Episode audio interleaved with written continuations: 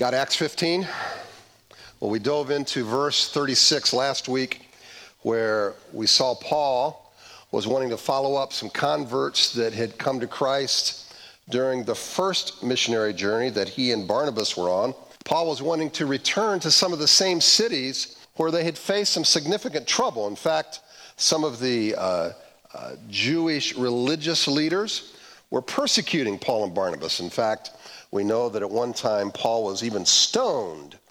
And yet he's wanting to go back to these same areas to follow them up, to build them in the faith. And we talked last week about how this kind of equipping, this kind of discipleship is hard.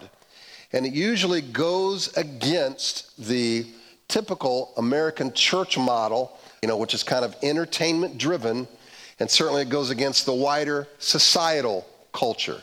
Now the interesting thing is is that here is Paul and Barnabas, two respected leaders of the early church who had just been at a uh, what was called the Jerusalem Council, like a church conference that was addressing legalism. There were some Jewish believers that were saying that people needed to follow some Jewish law before they came to Christ, particularly circumcision. This Jerusalem council met and they said, no, we don't think that's necessary, that uh, Gentile, Jew alike, just need to believe the gospel, and that's enough to actually be reconciled to God. So grace won at that Jerusalem council, and then days after that, Paul and Barnabas get into a huge argument.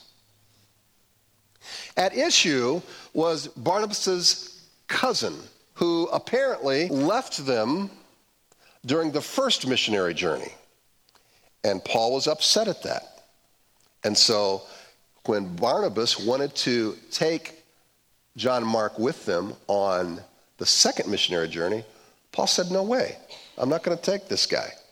And Barnabas said, No, we need to take him. Thus, the argument. So, the practicality of a message like today, I think, is obvious since all of us have been in conflicts, right? And I think they're particularly difficult to manage. Uh, Paul and Barnabas, they seem to have mutual love and respect for one another, but after this argument, they separated and went in opposite directions in terms of a missionary journey. And it seems the same can happen for us with friends. That we can have something, or even family members, we can have something that would come between us. And then there's hurt and bitterness and separation.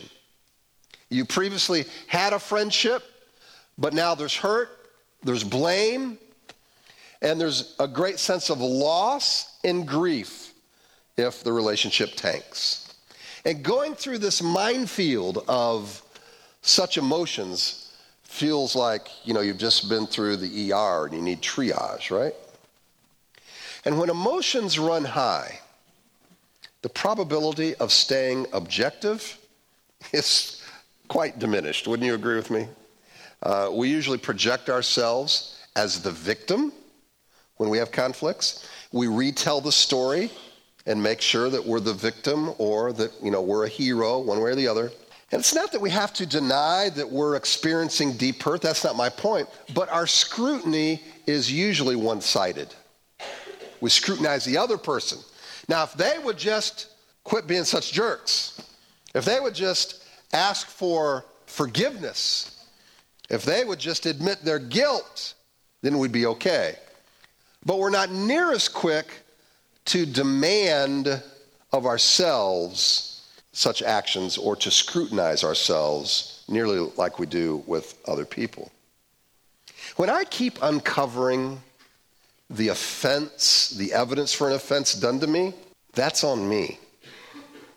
That's a problem I'm having with forgiveness.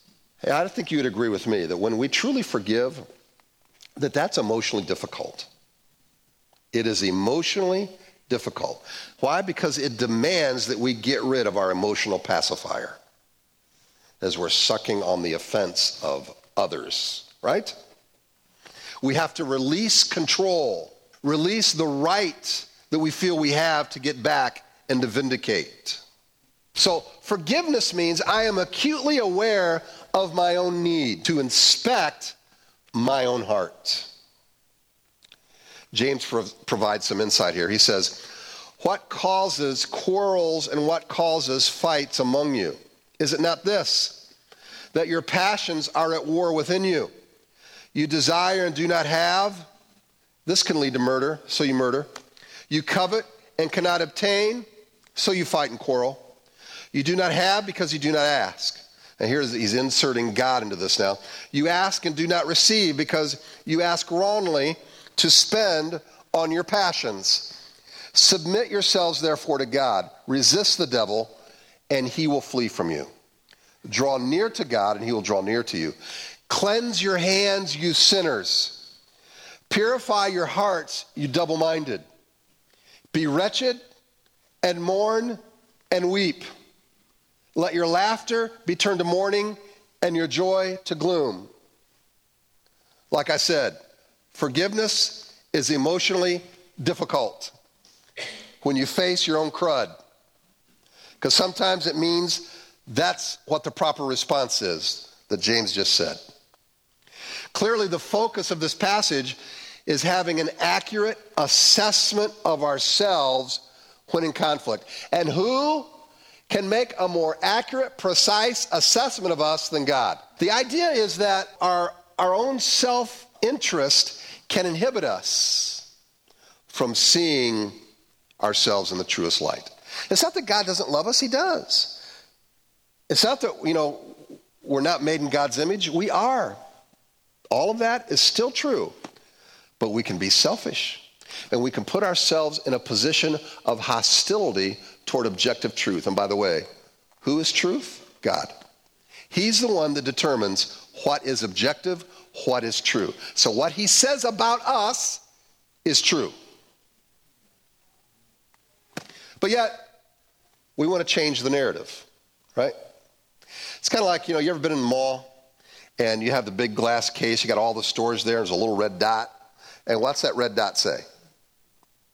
You are here, right? Now, can you imagine the wisdom of taking a razor blade and just uh, scraping off the red dot?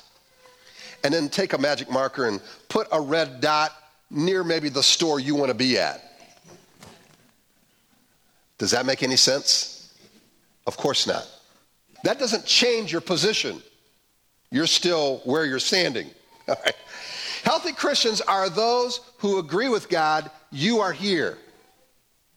So when you start with your own pride and independence, and then you recognize that because God says this is part of the problem, you're allowing some objective truth to enter in.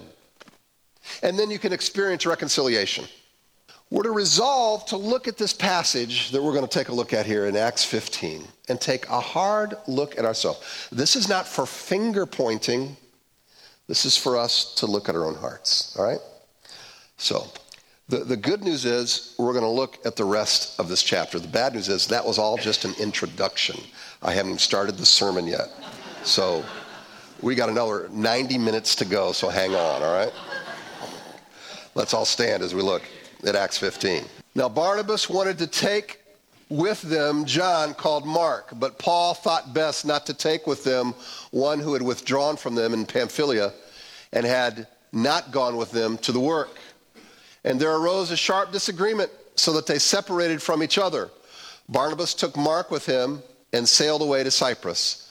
But Paul chose Silas and departed, having been commended by the brothers to the grace of the Lord and he went through Syria and Cilicia, strengthening the churches. Barnabas and Paul. So Barnabas means what? Son of encouragement. That's right.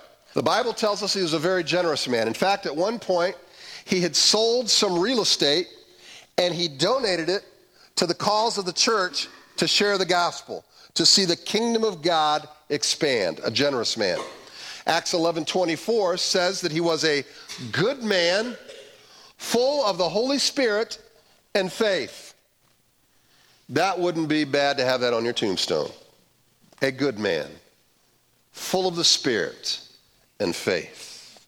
When many in the church found it just too difficult to believe that Saul, the persecutor of Christians, the man who sent Christians to jail or had them killed, had now been converted on the Damascus road. It was Barnabas who came alongside Paul and he vouched for him among the other Christians. He came alongside, he tried to encourage Saul, and he was basically giving a defense for the conversion that God had wrought within the soul of this man. That was Barnabas. He had been a true and loyal friend to Paul. He traveled with Paul on the first missionary journey, and along with him was his cousin, John Mark. And Acts 13 13 tells us that while traveling from Paphos to Perga in Pamphylia, that John left the missionary team and he returned to Jerusalem. We are not told as to why John Mark did this. And so anything we say would just be conjecture. This is what we do know. He did not finish the trip. He didn't complete the job. So we look at these two guys, Barnabas and Paul. Was Barnabas more insightful in seeing the potential in people because he wanted to take John Mark on the second journey? And Paul said no. Was Barnabas blinded to the faults of John Mark because they were related? There's some conjecture that Barnabas maybe was one of those guys that's just more motivated by relationships. Where Paul, type A, laser focused on the mission, all about the organization, the health of the organization. Was that why this conflict happened? Verse 38 clarifies that these two leaders contended over how much weight was being given to John Mark's departure. Barnabas either took less offense to John Mark leaving or he was quicker to forgive, whereas Paul could not separate the man from his record. The disagreement between Paul and Barnabas, it was sharp. It was pointed.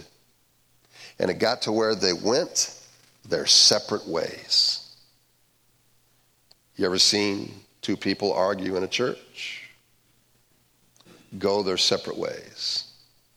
Now, the opinion of Barnabas apparently had always been one of support for John Mark. He's always behind him, always that son of encouragement. Paul's opinion, though, fluctuated. Paul lost confidence in this man. And then we read in 2 Timothy 4:11, check this out. Get Mark and bring him with you, for he is very useful to me for ministry. He is very useful to me for ministry. Well, what in the world happened between Acts 15 and 2 Corinthians 4? Something changed Paul's mind. Did he all of a sudden just decide to forgive John Mark? We don't have those details. But this is what we can camp on. This is what we know for sure that ill will does not have to be permanent. That our low view of somebody does not have to be permanent. That people change, and therefore our opinions are to change as well, particularly with somebody who maybe has hurt us. Woe unto us when we get dug in in, a, in an opinion of somebody, which is like declaring that God can't work in that person's life. Right? I mean, we make statements like this that I will never work with that person again. Or maybe, I could never be friends with that person again.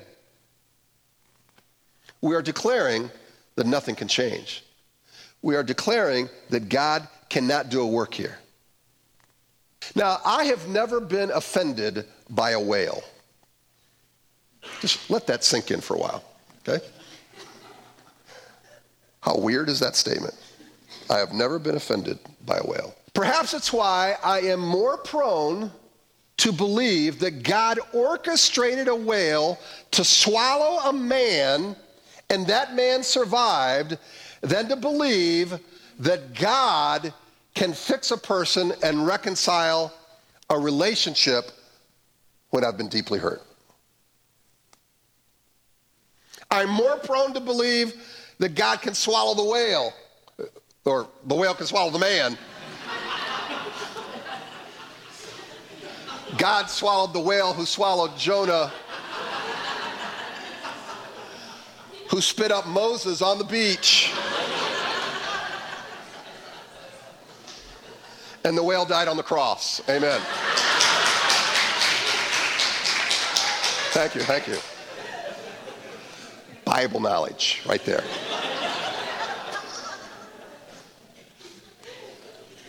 How is it that we are so unwilling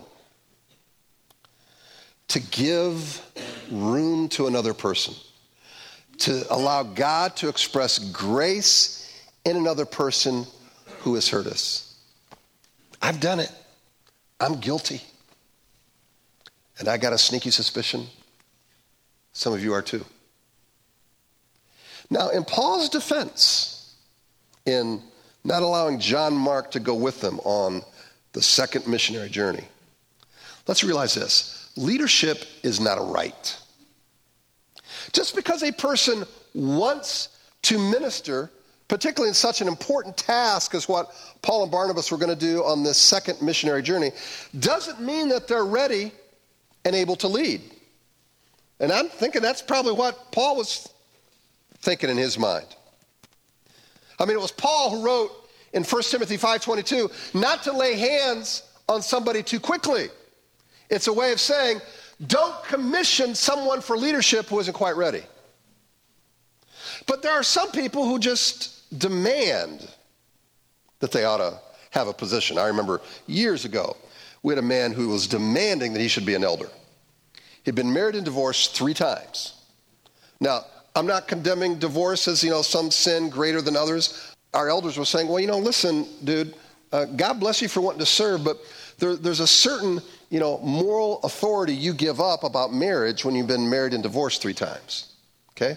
You know, we're not setting you over here on the shelf saying God can't use you, but elders have to have a higher standard. Proverbs 25, 19 says this. Confidence in an unfaithful man in time of trouble is like a bad tooth and a foot out of joint. Paul had a high sense of responsibility for the mission. He was driven to see the gospel spread. He did not want to get bogged down by personnel who was not up to the task. He felt like John Mark could not handle the heat. Paul's thinking, you know what? John Mark fooled me once, but it's on me if I let him fool me again. You can see some truth to that, right? So, whose side do we take?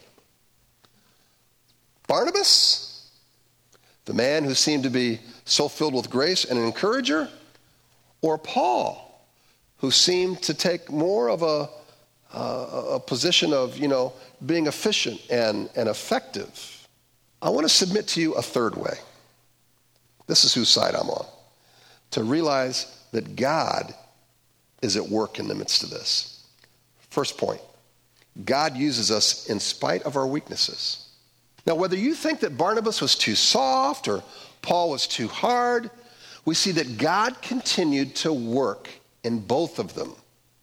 Barnabas took Mark to Cyprus, and Paul took Silas through Syria and Cilicia.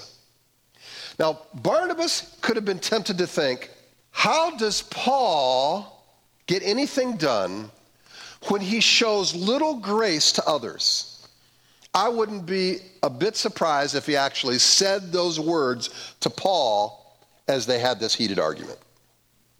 And Paul would have been tempted to say of Barnabas, how could God use Barnabas when he lets people take advantage of him like that? I mean, we look at others in our life, and we're probably prone to say, I just don't know how God continues to use that person. Or I don't think God can use that person. Why? Because they're so legalistic. I don't know how God can use that person because they're such a jerk to people. Right? And here's the thing we miss why do you think God is using you? Is it because you think you deserve to be used by God? Is it because you think you've got your act together? Is it because you think that you don't have any issues? I mean, when we, when we look at these things objectively, especially by turning the light on ourselves, we should be amazed that God uses us. We should be amazed that God uses anyone, right? See, this is all a testimony to how great God is, to how great his ability and grace is for every one of us. I take God's side that he can use any of us in spite of our weaknesses. Now, I'm not okaying being a jerk. I'm not saying you can just live any way you want, disobediently before God. There are no consequences. That's not what I'm saying. But I'm saying none of us are perfect, that all of us have issues, all of us are in process, and God still uses us in the midst of all that. Number two, God has a greater plan that extends beyond our immediate convenience or desires. On the surface, I think that most of us would be prone to think that there was an impediment to the spread of the gospel because Paul and Barnabas were in this argument. However, God used this conflict to split them up, and now instead of one missions team, there are two. God doubled the effort through a human conflict. These guys were not static, they were not pouting, you know, just sitting down now. They went. They continued to minister, and as a result, more people were reached for the gospel. Now, Paul and Barnabas certainly, I think, had to endure some emotional trauma by their friendship being tested. I mean, I don't know about you, but my heart and mind race, and it bothers me when I know that there's something, you know, between me and another person. Are you like that? Have a hard time sleeping. I go, now, what could I have said? What could I have done differently? Okay, that is traumatic, especially when you got two guys that were so close. Here's the thing God is not inactive during the crisis. We usually look at the immediate pressure point and we desire relief or we desire immediate resolution. Perhaps God is accomplishing a greater work in the midst of the difficulty. Now, I doubt that Barnabas and Paul realized that in the moment, but time made it plain that this mission was being accomplished and expanded in greater degree as a result of the conflict. It's amazing. Now, Paul and Barnabas, even though they had this fight, do you really think they were going to thwart the gospel of God? I don't think so. See, we can choose to recognize God's sovereign hand at work in the midst of struggles. God continued to strengthen the churches. In fact, it says that the Antiochian church blessed Paul to go and do this work. And we can assume that Barnabas did the same. The work went on. In fact, it doubled. God was continuing to work in spite of the conflict. Next, we can trust God to work on all parties in a conflict. Barnabas took John Mark with him.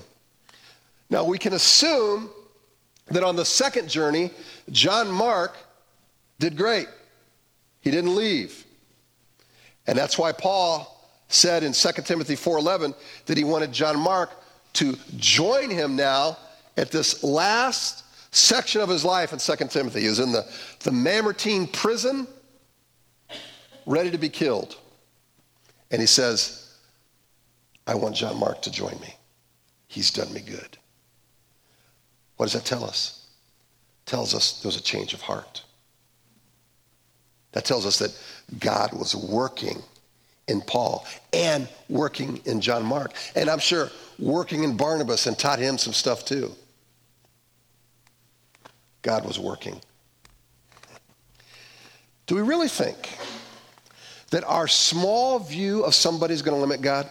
You know, I, I, you, you might make the conclusion that, you know, I don't see how God can use that person because of this that they did to, to me. Is that really going to limit God's activity in that person's life? Really? Do you realize, you can write this down, God is working in the people you don't like. God is working in those who've hurt us. I know it's hard.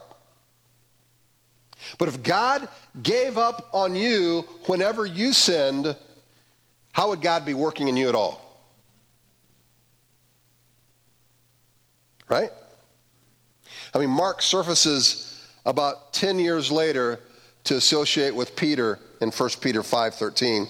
He's then commended by Paul in Colossians 4:10. Paul's opinion of Mark was not the final verdict.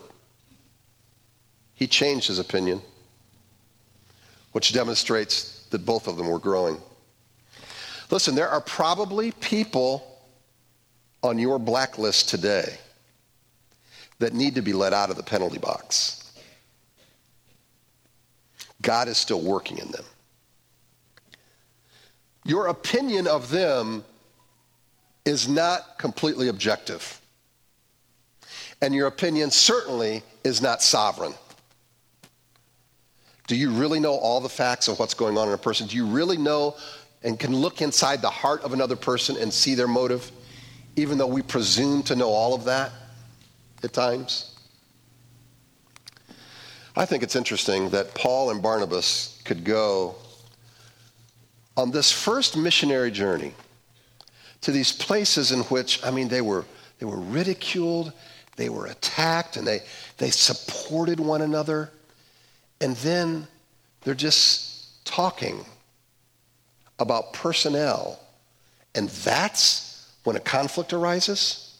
That's when, you know, they're split apart, not in the middle of the persecution, but just having a conversation about somebody. Right? Presumption, attributing motives, without objectively knowing what is in their heart. That creates conflict. Let's say you have a run in with a person. Um, and you think that that person does not have the Lord working in his life. Do you really think that God is going to stop working in them because you think they don't deserve it? I mean, just think of that, how, how small minded that is. God is not prone to pick up our offenses. and we're probably better off not claiming we know who God is using and who he is not based upon our own personal hurts and experiences. So, here's some practical things that I think we can carry away from this passage. First of all, let's realize this that conflicts occur everywhere. It's funny how the church will take hits all the time from people who say, you know, they look at maybe two Christians, could be leaders, whatever, fighting, arguing. They say, look at those Christians who have conflict. I don't want to have anything to do with Christianity. The only question I have then, really, are you applying that same logic everywhere else? I mean, are you saying, you know what? I argued with my wife today, therefore, marriage is out the door. I argued with somebody at work today, and, you know, having a job is for the birds. Don't want to have anything to do with it. Really? Listen, the reason we have conflicts is because we are humans. And anywhere there are humans, there are going to, there's going to be conflict. Church, family, wherever. The deal is, we're not to be naive to think that it'll never happen in the church. And are we applying godly perspective truthfulness, humility, and grace in the conflict. We are sure to have the conflict, but how are we handling the conflict? Right?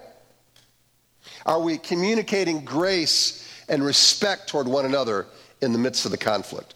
Or are we casting a person aside, dismissing them because we have already made an opinion And we're not going to move off of that.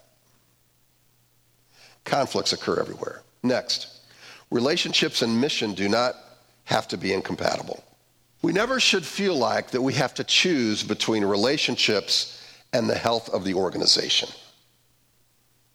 Right? We can still get the job done and still treat people with love and respect. We can be efficient and still be kind. Now, that doesn't mean we can't deal with uh, practical, everyday situations. That doesn't mean we can't have a uh, difficult conversation, let, us apply it to the church, you know, with, with another staff member. It doesn't even mean that we can't fire a staff member. All those things could be done when you're still respectful and looking for the best for a person and for the organization. Relationships and mission do not have to be incompatible. There's no excuse for treating people disrespectfully with talk about, you know, that's just business.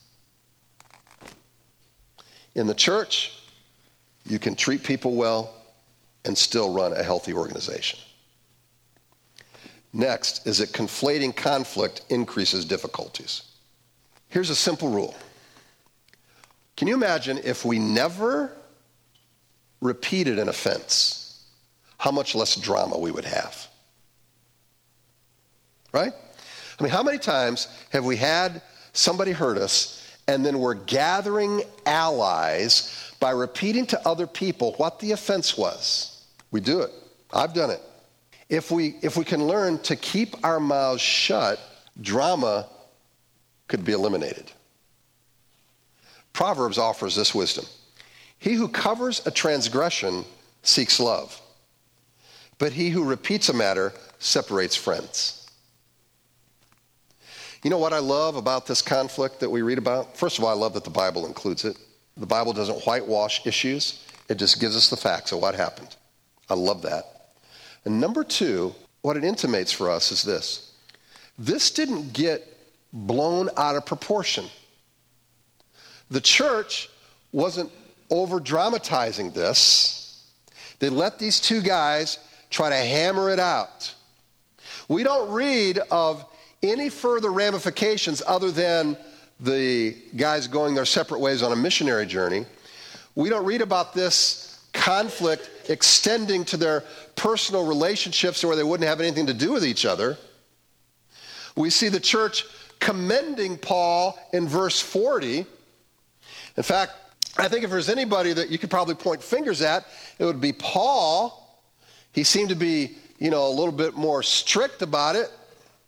It'd have been easy to have him as the fall guy, but they don't do that. They handled it well by not creating this power struggle, by not, you know, just going to one side of this personal issue. They let them go their separate ways, and they rooted for the both of them. We have to learn to keep the minor things minor, because when it comes to conflicts that we often have, and even the, the ones in which you know, we're raising our voices, we're getting upset about, we often can't even remember what we were fighting about two or three days after that, right? Because the issue is so small.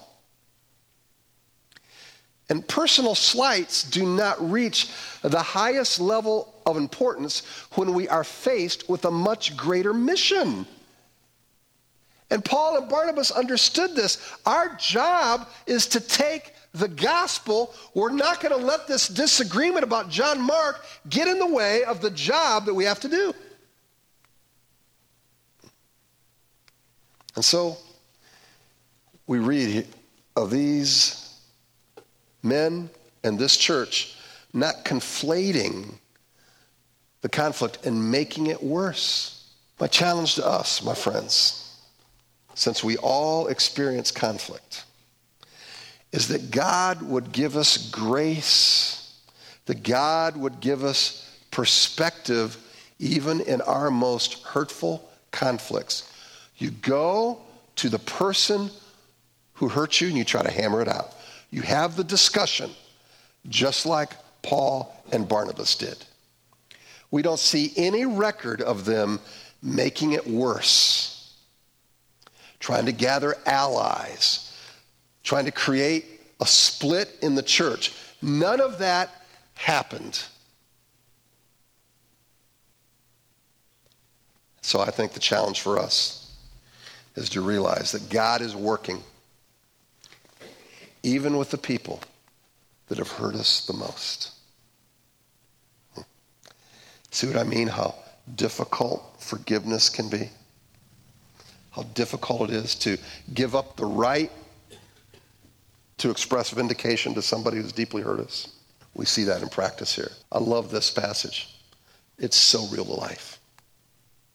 It's so true to what actually takes place. You have this great and glorious victory of the Jerusalem Council declaring that grace is king. And days later, you have a Donnybrook with two of the church leaders. But it was squelched because they dealt with it as two mature believers, and God multiplied those efforts. Let's pray.